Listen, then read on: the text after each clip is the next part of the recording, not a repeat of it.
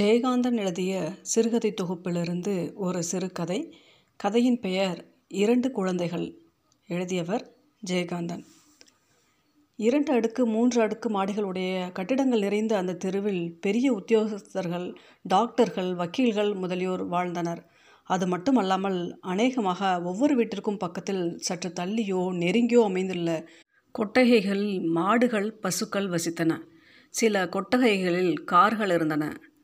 சேதன அசேதன பொருட்கள் யாவற்றுக்கும் இடம் கொடுத்த அந்த தெரு சிவப்பிக்கும் அவள் மகன் சோனியாவுக்கும் இடம் தந்ததில் ஆச்சரியம் ஒன்றுமில்லை என்று சொல்லிவிட முடியுமா? முதலில் ஒவ்வொரு வீட்டு திண்ணையிலிருந்தும் அவளையும் அவள் குழந்தையையும் விரட்டினார்கள். பிறகு அந்த ரிட்டையர்ட் சப் ரெஜிஸ்ட்ரார் சுப்பு ஐயரின் மனைவியா தயவின் பேரில் அவர்கள் வீட்டுக்கு பக்கத்தில் இருந்த மாட்டு கொட்டகையில் இடம் பிடித்தாள் சிவப்பி. மழை என்றும் குளிர் என்றும் இயற்கை தொடுக்கும் தாக்குதல்களுக்கு அரணாய் அமைந்தது அந்த கொட்டகை. தினசரி அந்த மாட்டு கொட்டுகையை அவள் சுத்தம் செய்வாள். அவள் படுத்துக்கொள்ளும் இடத்தை அவள் சுத்தம் செய்து கொள்கிறாள். அதற்கு காசு கொடுப்பாளா என்ன? பகல் பொழுதெல்லாம் இடுப்பில் பிள்ளை சுமையுடன் அந்த தெரு கோடியில் உள்ள விறகு கடையில் அவளை பார்க்கலாம். விறகு சுமை கிடைத்துவிட்டால் பிள்ளை சுமை இறங்கிவிடும். அவள் கையில் காலனாவுக்கு முறுக்கை வாங்கி கொடுத்து அப்படியே மரத்தடியில் குந்தி இருக்க சொல்லிவிட்டு ஓடுவாள். பிள்ளையை விட்டுவிட்டு போகும் துடிப்பில் சுமையுடன் ஓட்டமாய் ஓடி ஒரு நொடியில் திரும்புவாள். சோனையாவும் புத்திசாலித்தனமாய் அம்மா வரும் வழியை பார்த்தவாறே உட்கார்ந்திருப்பான். அதுவரை முறுக்கை கடுக்கவே மாட்டான். தாயை கண்டதும் ஒரு சிரிப்பு மலரும். அவளும் ஓடி வந்து பிள்ளையை தூக்கி முத்தமிடுவாள். தாயுள்ளம் அந்த பிரிவை கூட தாங்க முடியாது என்பது அவள் தவிப்பில் தெரியும். கையில் உள்ள முறுக்கை தாயின் வாயில் வைப்பான் சிறுவன். அவள் கொஞ்சம் கடித்து அதை எடுத்து அவன் வாயில் வைத்து நீ தின்னுடா ஐயா என்று சொன்ன பிறகுதான் தின்பான் விறகு சுமை இல்லாத நேரங்களில் கடை தெருவில் சென்று கடைகளில் தானியம் புடைப்பாள். மாலை நேரத்தில் அந்த பெரிய தெருவின் ஒரு மூலையில் மரத்தடையில் மூன்று கற்களை சேர்த்து அடுப்பு மூட்டி சோறு சமைத்து தானும் தன் மகனும் உண்டபின் மாட்டு கொட்டகையில் வைக்கோல் பரப்பி நித்திரை கொள்வாள். அந்த தெருவில் எல்லா வீட்டுக்கும் அவள் வேலை செய்வாள். அதிலும் சுப்பு ஐயரின் வீட்டுக்காரர்களுக்கு அவளிடம் தனி சலுகை.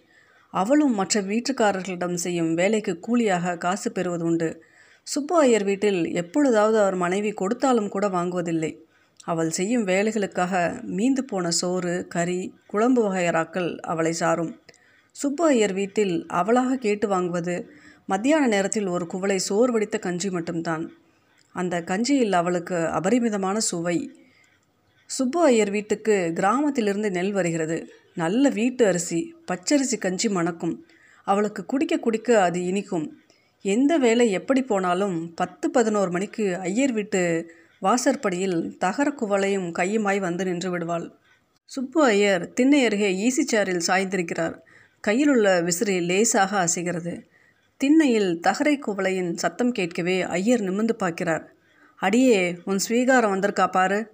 சுப்பு ஐயருக்கு சிவப்பியை பார்த்தால் கொஞ்சமும் பிடிக்காது. மனைவி அவளிடம் பிரிம பிரியமாய் இருப்பதே அதற்கு காரணம்.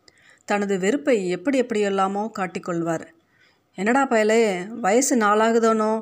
இன்னும் என்ன ஆயி இடுப்பை விட்டு இறங்க மாட்டேங்கிற? நீயும் போய் விறகு தூக்குறது தானே? எப்போ பார்த்தாலும் சவாரி தான் நாளைக்கு நடந்துக்கு வரலனா உன்னை என்ன செய்கிறேன்னு பாரு என்று வேடிக்கை பேசவே சிவப்பி மகிழ்ந்து போனாள். ஐயர் தன் பிள்ளையை கொஞ்சி விட்டார் என்ற நினைப்பில் சோனையாவை முத்தமிட்டாள். அதற்கு சுப்பு ஐயரின் மனைவி உள்ளே இருந்து கஞ்சியில் உப்பை போட்டு கலக்கி கொண்டே வந்தாள். திண்ணையோரமாய் ஒதுங்கி எட்டி நின்றவாறே புடவையை சேர்த்து பிடித்துக்கொண்டு சிவப்பி கையிலேந்தி நிற்கும் தகர குவளையில் அவள் கஞ்சியை வாங்கும்போது ஈசி சேரில் சாய்ந்திருந்த சுப்பு ஐயர் நிமிர்ந்து உட்கார்ந்து கூர்ந்து கவனித்தார். கஞ்சியிலிருந்து ஒரு பருக்கை விழுவது தெரிந்ததோ போச்சு அவ்வளவுதான். ஐயர் வீட்டு அம்மாள் இருந்த இருப்பும் இந்த கஞ்சி தண்ணிக்கு கூட வக்கில்லாமல் அவள் அப்பன் அடித்த லாட்டரியும் வம்ச பரம்பரையாய் குலமுறை கிளர்த்தெழுந்த ஆரம்பித்து விடுவார். என்னடி அது லொடக்கன் கொட்டிடுத்தே என்று புருவத்தை உயர்த்தினார். அம்மாளுக்கு எரிச்சல் பற்றி கொண்டு வந்தது. காட்டுடி ஐயர்கிட்ட கொண்டு போய் காட்டு. கையை துளாவிட்டு பாருங்கோ. இந்த ஆற்று சொத்தையெல்லாம் கொண்டு போய் கொட்டிட்டனோ? இவர் துப்பு கண்டுபிடிக்கிறார் என்று இறைந்து விட்டு உள்ளே போனாள். ஒன்றுமில்ல சாமி வெறும் கஞ்சி ஆடை என்று அதை விரலால் எடுத்து காட்டி தூக்கி எறிந்தாள் சிவப்பி. அடி அசடே அதை எரிஞ்சிட்டியே அதிலே தான் வைட்டமின் பி இருக்குது எனக்கு அது அன்னும் ஆனா சாமி என்று கஞ்சி குவலையுடன் நகர்ந்தாள் சிவப்பி. அவள் போவாதையே பார்த்து கொண்டிருந்து விட்டு ஐயர் தனக்குள் சொல்லிக்கொண்டார் ம் கஞ்சி தண்ணியை குடிச்சிட்டு என்ன தெம்பா இருக்கா? அதிலே தான் சத்தெல்லாம் இருக்குது என்று முனகிய பின் உரத்த குரலில் அடியே இனிமே சோத்தை வடிக்காத பொங்கிப்பிடு அதில் தான் சத்தெல்லாம் இருக்குது உடம்புக்கு ரொம்ப நல்லது என்று சொன்னார். ஆமாம் இப்போ இருக்கிற சத்தே போதும் என்று சலித்து கொண்டு உள்ளே போனாள் அம்மா. அம்மாள் எத்தனை தடவைகள் சலித்து கொண்டாலும் ஐயருக்கு சிவப்பியை பார்க்கும் போதெல்லாம் லோகத்தில் இருக்கும் சத்தெல்லாம் தன் வீட்டு கஞ்சி தண்ணீரில் தான் இருப்பதாக தோன்றும். ராமநாதபுரம் ஜில்லாவிலிருந்து பஞ்சம் பிழைப்பதற்காக மதுரை வந்தவள் சிவப்பி. பெயரளவில் சிவப்பி. கரிய ஆகிருதி. ஆரோக்கியமும் திடமான உடற்கட்டும் உடைய அவள் பஞ்சத்தில் அடிபட்டு இந்த நகரத்திற்கு வந்தவள்தான் என்றாலும் இங்கு உள்ளவர்கள் கண்டும் வியக்கும்படியாகத்தான் இருந்தது அவள் உடல் வனப்பு. செழிப்பாக இருக்கும் பூமியில் வளமாக வாழும் வாய்ப்பு கிட்டே இருந்ததால் நிச்சயம் இவளால் முரம் கொண்டு புலியை விரட்டி இருக்க முடியும். ஆனால் இப்போது முரம் கொண்டு தானியங்கள் புடைப்பதும் கூலிக்கு விறகு சுமப்பதாய் உழைத்து தானும் கற்பையா தேவனின் வாரிசாக திகழ்ந்து தன் சிரிப்பிலும் புன்னகையிலும் அவள் கணவனின் சாயல் காட்டி ஆறுதல் தரும் நான்கு வயது மகனான சோனையாவும் வயிறு வளர்ப்பது தான் அந்த மரத்தியின் உடல் வலுப்புறும் மகத்தான சாதனை. இடுப்பு குழந்தையும் தாயுமாய் அவளை இங்கே விட்டுவிட்டு ஏதாவது வேலை தேடி வருவதாக சொல்லி வடக்கு சீமைக்கு போன அவள் புருஷன் கற்பையா தேவனின் முகதரிசனம் ஆறு மாசமாகியும் கிடைக்கவில்லை. அன்று ஐயர் அவர்களுக்கு பிறந்த தின வைபவம். வீட்டில் விசேஷமாதலால் விருந்தினர்களும் வந்திருந்தனர். வந்தவர்களுக்கெல்லாம் பந்தி நடந்ததால் சிவப்பி கஞ்சிக்காக காத்திருக்க வேண்டியிருந்தது. பிள்ளை பசியால் துடித்தான். அவனுக்கு பராக்கு காட்டி பேசி சிரித்து விளையாடியவாறு கொட்டகையின் ஓரத்திலிருந்து மரளில் குந்தியிருந்தாள் சிவப்பி. உங்க ஐயா எங்களே என்று மகனின் முகவாயை பிடித்து கொஞ்சினாள் சிவப்பி. ஐயா போய்த்தாரு எப்பலே வரும் உங்க ஐயா? என்றதும் அவன் அவள் மடியிலிருந்து இறங்கி நடந்து தெருவில் போய் நின்று இரண்டு பக்கமும் மாறி மாறி பார்த்துவிட்டு வந்தான். ஆத்தா ஐயா உம் என்று இரண்டு கைகளையும் விரித்தான். அவன் முகத்தில் ஏமாற்றமும் சோர்வும் படர்ந்திருந்தது. ஐயா நாளைக்கு வந்துடும். வாரப்போ உனக்கு முட்டாயி முறுக்கு புது சட்டை எல்லாம் கொண்டாந்து கொடுக்கும். அப்புறம் நாம் நம்ம ஊருக்கு போய் நம்ம வீட்டில் இருக்கலாம் என்று கூறும் பொழுது அவள் குரல் தழுதழுத்தது. கண்களில் நீர் துளிர்த்தது. மகனின் முகத்தில் முத்தம் கொடுக்கும்போது அவன் முகத்திலேயே கண்ணீரையும் துடைத்து கொண்டாள். இந்த சமயத்தில் ஐயர் வீட்டு வாசலில் இலை வந்து விழும் சப்தம் கேட்டது. அத்தா கஞ்சி கஞ்சி என்று குழந்தை பறந்தான். மகனை தூக்கி இடுப்பில் வைத்துக்கொண்டு கையில் தகர குவளையுடன் போய் நின்றாள் சிவப்பி. சுப்பு ஐயர் அப்பொழுதுதான் சாப்பாடு முடிந்து திண்ணைக்கருகே ஈசிச்சாரில் வந்து சாய்ந்து ஏப்பம் விட்டார். என்ன சேப்பி? இன்னைக்கு விசேஷங்களா சாமி? அவள் சாதாரணமாய் உபசாரத்திற்கு தான் கேட்டு வைத்தாள். என்னத்த விசேஷம் போ ஊர்லேருந்து பொண்ணு வந்திருக்காளோனோ? அதான் ஏஹி. அவளுக்கு ஏதாவது தர வேண்டி இருக்குமோ என்ற பயத்தில் பூசி மழுப்பினார் ஐயர். உள்ளே இருந்து அம்மாளின் குரல் மட்டும் கேட்டது. யார் அது? சேப்பியா? ஆமாங்க. சித்த சந்து வழியாக கொல்லப்புறம் வாயேண்டி. உன்னைத்தான் நினச்சிட்டே இருந்தேன். தொட்டியில் ரெண்டு வாளி ஜலம் சேர்த்தி நிரப்பு. சாப்பிட்ட வாளுக்கு கையெலும்ப கூட ஜலம் இல்லை சீக்கிரம் வா என்று அம்மாவின் குரல் ஒலித்ததும் இடுப்பில் இருந்த குழந்தையுடன் உள்ளே போகும் சிவப்பையை பார்த்து இடுப்பை விட்டு இறங்காமல் உன் உசுரை வாங்குறதே சனி. அதை த இறக்கி வச்சுட்டு போ என்றார் ஐயர்.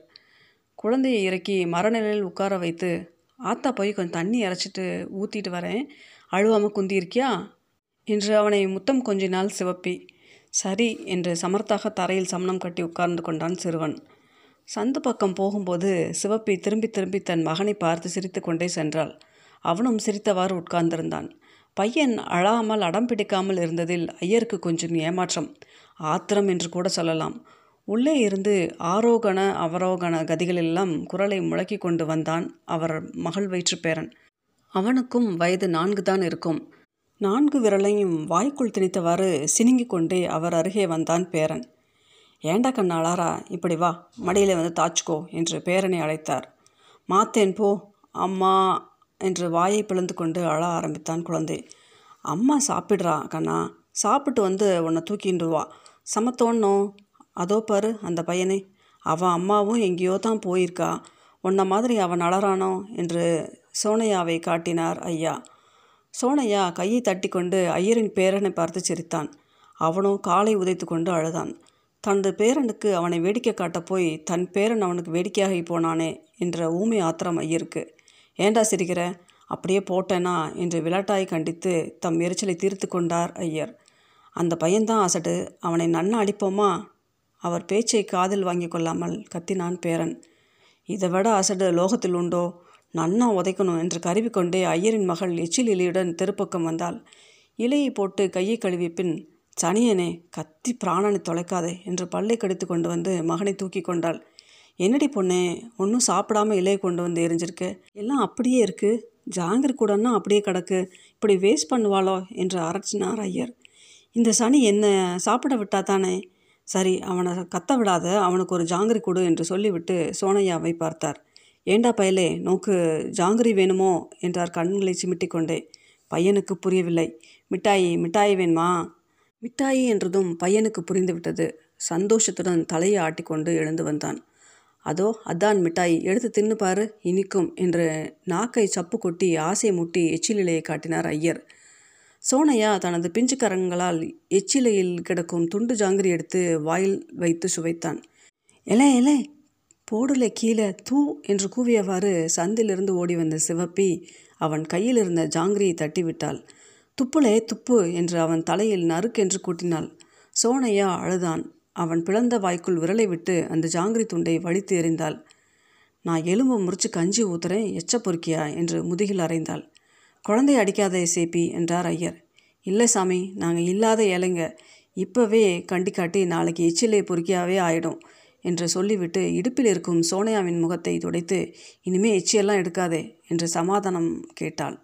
பையன் விம்மிக்கொண்டே ஐயரை காட்டி சாமி சாமி தான் எடுத்து தீங்க சொல்லுச்சு என்று அழுதான். சிவப்பிக்கு உடம்பு பத பதைத்தது. கண்கள் சிவக்க ஐயரை பார்த்தாள். ஏன் சாமி உங்கள் பிள்ளையாக இருந்தால் சொல்வீங்களா? உங்கள் எச்சி வசதியாக இருந்தால் உங்களோட என் பையனுக்கு ஏன் அதை தரணும்? என்று கோபமாய் கேட்டாள்.